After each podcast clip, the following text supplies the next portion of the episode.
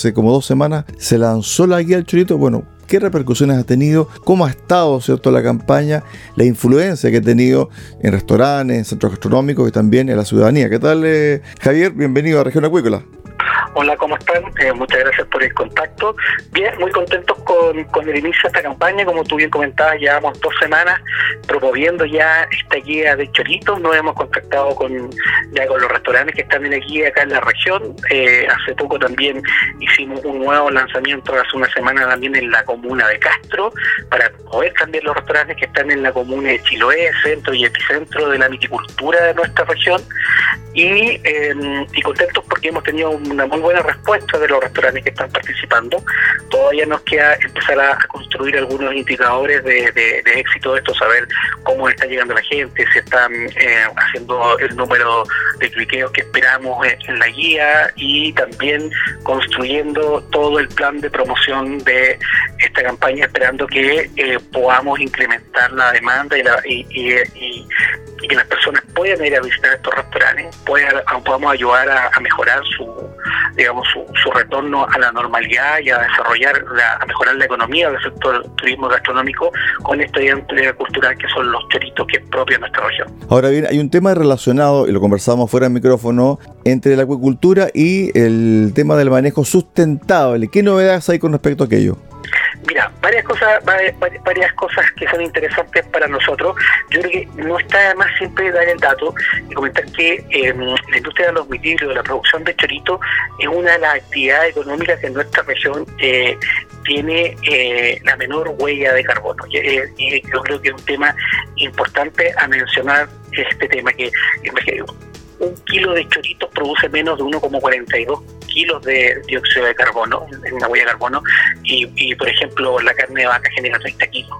Ya, entonces es un tema interesante, lo mismo que la huella hídrica, 180 litros es la huella hídrica de la producción de 2 kilos de choritos, mientras que, no sé, vaca, cerdo son 15.400 litros y 6.000 litros respectivamente solo para, contar este tema, que lo importante es que la producción de alimentos del mar es una actividad que es amigable con el medio ambiente. Y en ese término también en reglamentario hay que tener atención a que se hace poco se han publicado también eh, los nuevos reglamentos de los parámetros ambientales para la agrupación de concesiones de agricultura, que es un tema que estamos que estuvo hace un par de días y que vamos a estar observando para poder ir comentando cómo esto afecta a la actividad económica, lo mismo que el reglamento de cultura a pequeña escala, que también viene normal esta actividad que está compuesta en su mayor cantidad por pequeños productores y que es importante que podamos ayudar a través de estos reglamentos a mejorar su competitividad. Ahora, este reglamento evidentemente tiene que tener una socialización y también una especie de bajada, pero moderada, para que después se ajuste, ¿cierto? O se ajusten eh, los acuicultores a esta nueva norma. Claro, sin duda, eh, como te decía, esto acaba de ser hace un par de días estas, publicaciones, por lo tanto estamos, estamos en toda la etapa de la revisión de cómo, cómo viene construida y la Subsecretaría de Pesca probablemente en los pocos tiempos se comunicará con nosotros para que coordinemos actividades de sociabilización de esta norma y cómo va los viticultores en particular y a adaptarse digamos, a estas nuevas necesidades y estas nuevas condiciones. Como siempre diciendo que ojalá siempre estén orientadas a que puedan ser más competitivos y poder desarrollar una actividad que sea amigable con el medio ambiente, con nuestra región y con los usos del borde costero al cual todos concurrimos. Bueno, de más hasta decir de que este año es el año internacional de la pesca y la acuicultura artesanal 2022. ¿Cómo se están preparando desde Corfo para este año tan importante para nuestra zona, además también, eh, Javier? Este es un año muy importante con respecto a, a la acuicultura de pequeña escala y a la pesca artesanal. Y bueno, lo que estamos haciendo básicamente es poder establecer instancias de trabajo territoriales. Eh, muchos de, los que tu audio escucha ya podrán conocer que nos hemos estado reuniendo en los distintos territorios para poder construir gobernanzas territoriales apoyados por el gobierno regional de los lagos, de manera de poder colocar en valor las necesidades de estos pequeños productores y construir eh, programas que se adapten a las verdaderas necesidades y concretas que tienen en cada uno de los territorios. Respecto a Acuasur 2022, ¿ustedes van a tener participación o todavía están en veremos dependiendo del aforo? Nosotros vamos a, participar en conjunto con Corfo. Eh, Corfo tiene un stand para sus programas acuícolas, que este enfoque de una agricultura sustentable. Vamos a estar presente, estamos construyendo la posibilidad también de generar degustaciones y participar, todo en función de, como tú bien planteas, lo permitan los aforos y las condiciones de proximidad que existen con respecto a, al estado de fase que nos encontremos en la comuna de Puerto Montt pero vamos a estar, eh, vamos a participar y vamos a promover la importancia de la miticultura como actividad económica, como actividad de desarrollo de los pequeños, medianos y grandes productores de nuestra región. Este tema de la mitilicultura en Acuasur también va a tener una jornada de negocios el 4 de marzo. ¿Ustedes pretenden también ahí hacer eh, un nexo entre los mitilicultores y también las empresas internacionales que van a llegar? Imagino eh, que te refieres específicamente a aquella que está promoviendo eh, ProChile, Exacto. sobre todo para los proveedores, sí, que, que, que, está eh, disponible. Nosotros hemos estado difundiendo esta información por, digamos, por correo electrónico para esta rueda de negocios que efectivamente son el 4 de marzo en formato virtual, el cierre de las postulaciones sobre el 25 de febrero a las 1 de la tarde y claro, hemos enviado por correo electrónico para aquellos que estén interesados puedan revisar cuáles son las condiciones, se puedan registrar y según ha definido ProChile, en fondo puedan postular a, a incluirse en esta, en esta ronda de negocios. Javier, ¿cuánto puede crecer la mitilicultura regional en base a la demanda internacional? Porque sabemos que prácticamente el grueso de la producción se va a mercados internacionales, pero ¿cuánto puede crecer aún más si es que la demanda sube? Mira, yo creo, yo creo que es importante plantear el, crecimiento de, nuestro sector, pero yo creo que es más importante el desarrollo que podamos generar como sector.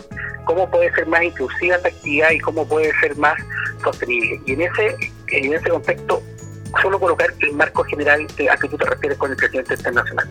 Si uno revisa el último documento Sofía de, de la FAO, que, que la publicación de 2022, eh, la, proyección de crecimiento de la población para, los, para el año 2050 son eh, 11 mil millones de habitantes y estiman que el crecimiento de, por demanda de alimentos va a subir un 30, un 33% de las cuales. Como ya eh, todos sabemos, eh, las tierras arables y en la agricultura y la ganadería tiene complejidades para generar un, desarrollo a largo plazo, como también el estado actual de extracción de las pesquerías también eh, requiere prácticas más sostenibles. Por lo tanto, es muy probable, lo dice este estudio, que las fuentes de alimentos en el futuro provengan de la agricultura, actividades como la salmocultura, de la viticultura, de la cría de camarones o la cría de peces eh, de agua dulce en grandes lagos. Y por lo tanto existe una gran oportunidad para poder desarrollar esta actividad y por, la proyección de la, el desarrollo de la agricultura es realmente, eh, digamos, favorable. Ahora, los desafíos que tenemos que tener con esto es cómo somos capaces de que nuestros pequeños productores generen certificaciones de sustentabilidad de manera que nos mantengan en este crecimiento y desarrollo del sector viticultor y también cómo tenemos una actividad que sea amigable con nuestra región eh, y poder crecer en el fondo en armonía con el uso del borde costero. Bueno, ahí está el gran desafío, no solamente de los mitilicultores ¿ah? que están acá en la región de los lagos, sino que también de toda la industria relacionada al tema marítimo y acuícola. ¿Cómo ser sostenible? Porque es el gran tema que se está discutiendo en los últimos años.